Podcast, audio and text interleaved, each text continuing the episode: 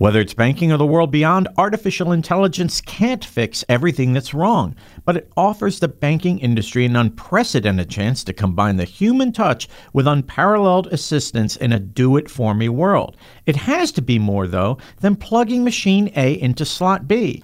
What does that entail? To find out, we'll talk with Fran Duggan, CEO of Payrailz.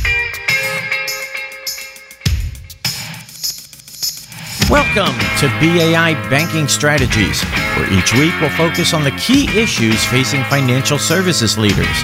We'll bring you objective opinions and actionable insights that will help you power smart decisions. I'm your host, Lou Carlozo, the managing editor at BAI. Come on in. Thanks again for tuning into the podcast. It is great to have you here with us. And coming in live from Connecticut, we have Fran Duggan. Fran is the CEO of Payrailz. As CEO of Payrailz, Fran is responsible for oversight of all aspects of the company. He's an experienced payments entrepreneur and visionary with a successful track record of turning vision into reality. Fran, welcome aboard. Thank you, Lou, and uh, happy to be here. Looking forward to our discussion. Some would say the payment system is making progress. Other people would say it's broken. What's your view? Broken's a very good term to use. And I think when you talk about the payment system, there are so many systems out there. And this one you know it's broken when other people outside our industry can step in and give a better solution than those of us who've been in this banking world for eons. So I think we need to really take that step back versus putting band aids on what we already have. And to that end, you authored an excellent piece that ran in BAI Banking Strategies AI as an actionable insights. And here's what you said Despite ample data, banks have lacked the know how and technology to put AI to good use for consumers. The future payments industry will apply AI to solve this problem and add value to consumers' everyday lives, even as AI puts banks back in the center of their financial lives. Tell us what that means to you. When I think about banking and financial services, the original mission was to facilitate commerce. The idea of banking was to get out of trading chickens for wheat. And we created currency. And then we needed banking systems to kind of monitor and manage that. And so it was all about how do you help the economies grow. And then when you think about it, we've kind of fallen backwards when it comes to some of the things that we've been doing. And now we have this new technology and this new capabilities. And I think it's a time to re energize and I say kind of leap forward as opposed to incremental steps. Some people confuse AI as this, you know, the whole world with robots walking around. Some of it is simple as it's the capability to use largest amounts of data, and nobody has more data than banks. Using that data, leveraging insights, applying algorithms or logic to it to pull out meaningful things that can add value. You know, I look at today's world and when we think about making a bill payment online, who goes home on a Friday and says, I can't wait to pay my bills? my opinion is if somebody else could do that for me, wouldn't that be great? So as we approach this do it for me world, why can't my bank pay my bills for me? Don't give me a tool to build it myself or figure it out myself. You have my data. You know who I pay. You know when my bills are due. You know what I like to pay. You know how much money I have to pay them. Why can't we add the smarts to that and say, you know what? Your bus ride home on a Friday night, you get a nice little text from your bank that says, hey, you have four bills coming due. And by the way, you get paid next Thursday. We'll send them to be paid on that pay date. You okay with that? And with a simple touch of a button, you're done with your bills for the week. That's a very different experience. And that's from a user's perspective saying, wow, my bank did that for me. That is a very positive solution, value add to your customer base, as opposed to how do I make myself more efficient? It's time to now take the technology and say, how do I deliver more value to my consumers and businesses? Voice interaction is going to play a huge role in this. And we recently had Michelle Moore, Bank of America, on the podcast, and she told us that it's not just about the chatbot, but something beyond that. And that's where the interaction comes in. Tell us how you see that unfolding, especially as it relates to payments. I think it's a huge opportunity as opposed to a threat. And a lot of people will associate artificial intelligence with the voice capabilities. It's really another interface And what you see today a lot on the voice side is what I call translation capabilities, meaning it's taking your voice, it's turning it into text, and then doing the same thing as if you had typed it in. And I think what voice does, though, it can do something so much more because it can bring more people to use the services today. My father in law, who's 85 years old, doesn't like computers, never used an ATM, but getting to the bank is tough now. And so we got him set up with some of this stuff. And the Alexa, an awesome tool because he's not worried about online banking, which kind of scares him and typing in the wrong thing. But when he just says, hey, what's my balance today? And it spits back a number, to him, that is just awe inspiring. Now, you take that simple example and you move it to the next generation, who, by the way, the next generation, their idea of driving a car is getting into this thing they call a car and telling it, take me to Bobby's house, and off they go. And so you've got to start thinking about having a smarter conversation. That's where I take AI and voice. You say you start combining those things, and now you've got this Alexa machine that on Friday night, what's my financial status? And all of a sudden, your bank answers, Well, hello, Fran. Today you're looking pretty good. You've got plenty of money. We're setting your bills up to be paid on Thursday. And by the way, would you like us to rebalance your portfolio? Or maybe you have excess money in your checking account. We can move that over into the savings. Well, thank you, ABC Bank. Could you do that for me? Just think about the impact that can have. And now I'm doing it the same way I'd walk into my branch today and talk to my representative. Now I'm doing it through this machine. I'm not worried about syntax. I'm not worried about typing skills. I'm just having a conversation with my new private banker. One interesting question that this brings up is how we keep automation from cutting down on the human side of customer experience. It sounds as though if we're really thoughtful, we can have the best of both worlds. I couldn't agree more. It's actually one of the foundations that we talk about as much as we talk about our ability to deliver these value added AI type of capabilities for the do it for me world. One of the things that we're proud of is we back that up with people. So when you get uncomfortable, you get a situation, you hear something from your Alexa that's like, whoa, I'm not sure what that means for me. I really like to talk to a human. Well, now you can back it up with a human because your humans not spending their time taking what you've told them and typing it into a machine. That's been done. Now that human is adding value to the experience. I'm solving your problem for you. I'm helping you through something. I'm not spending my time trying to help you do a transfer that you could just tell Alexa to do. So I think it takes the human dynamics and kind of, I don't want to say raises it, but allows it to add more value. That scenario that you described earlier with a car, instead of going through the drive through, you tell the car to make certain financial moves or transactions or pull balances and save the trip to the bank. We've got wearables that are going to be entering the picture. What excites you the most about this future that we truly are on the cusp of realizing?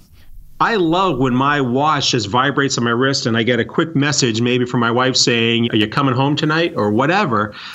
That to me is a minor example. I look at that future and say, So think of the new world. It's not about going to the bank in my self driving car.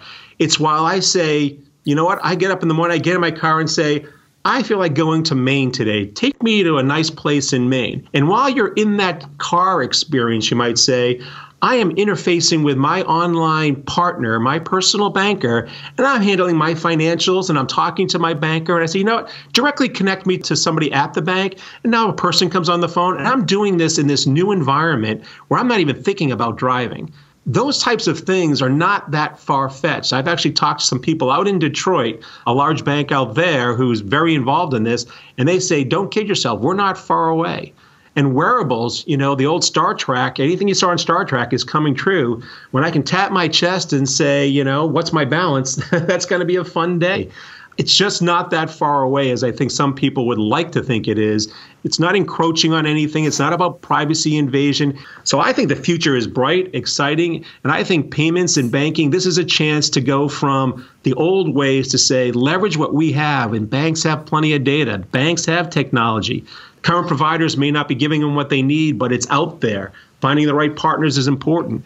And I think you can leapfrog, and I use the word leapfrog, to really leverage the power of what we already have as an industry, deliver on our basic mission, And the future is bright if we can do that. Now, if someone in financial services, and certainly this podcast host can say this, Fran, you've sold me. This is exciting. This is great. But what do I do to start? What would you tell them? typically, and I've seen this and I've been in the industry a long time, you call your existing providers and say, hey, can you help me? What's going on with this person to person stuff? And immediately a sales rep gets on and says, well, here's what we offer. And here's how much it's going to cost you. Sometimes it's going to some of these conferences that I know budgets have been tight, especially over recent years, but it is just going online and just searching around, looking at different things. Payrailz is a classic example. We've had great response every time we've talked to somebody. And I say it's not just about us, but look around, open your eyes a little bit, step back. And the other thing, if you're over 50, if you have children, talk to your kids. Look what they're doing see how they're interacting. I said, I have my personal focus group of three Carrie, Kevin, and Colleen, my three children, all in their late 20s, all who just educate me crazy because I'm saying, What do you mean you're watching your TV show on your phone? It's like, Well, where else would I do it, Dad? It just makes you think. So I just think people have to step back from the mundane, open your eyes to what's out there on the internet, talk to the younger generations because those younger generations are no longer these teenage kids. Their millennials are in their 20s and 30s. They have money, they have smarts, they have the capability to change things. We need to start going where they are as opposed to trying to get them to do it our way. Don Tapscott, who wrote a book called Growing Up Digital, said that for the first time in human history, we have generations that know more about a force that drives the world than the adults do. I really got so much out of this podcast as well. Fran, thank you for being with us today. Thank you, Lou. I really enjoyed talking about the future because that's where the fun is. We're just getting started. So appreciate it. Fran Duggan is CEO of Payrailz. He's based in Connecticut. You can look for Fran on LinkedIn.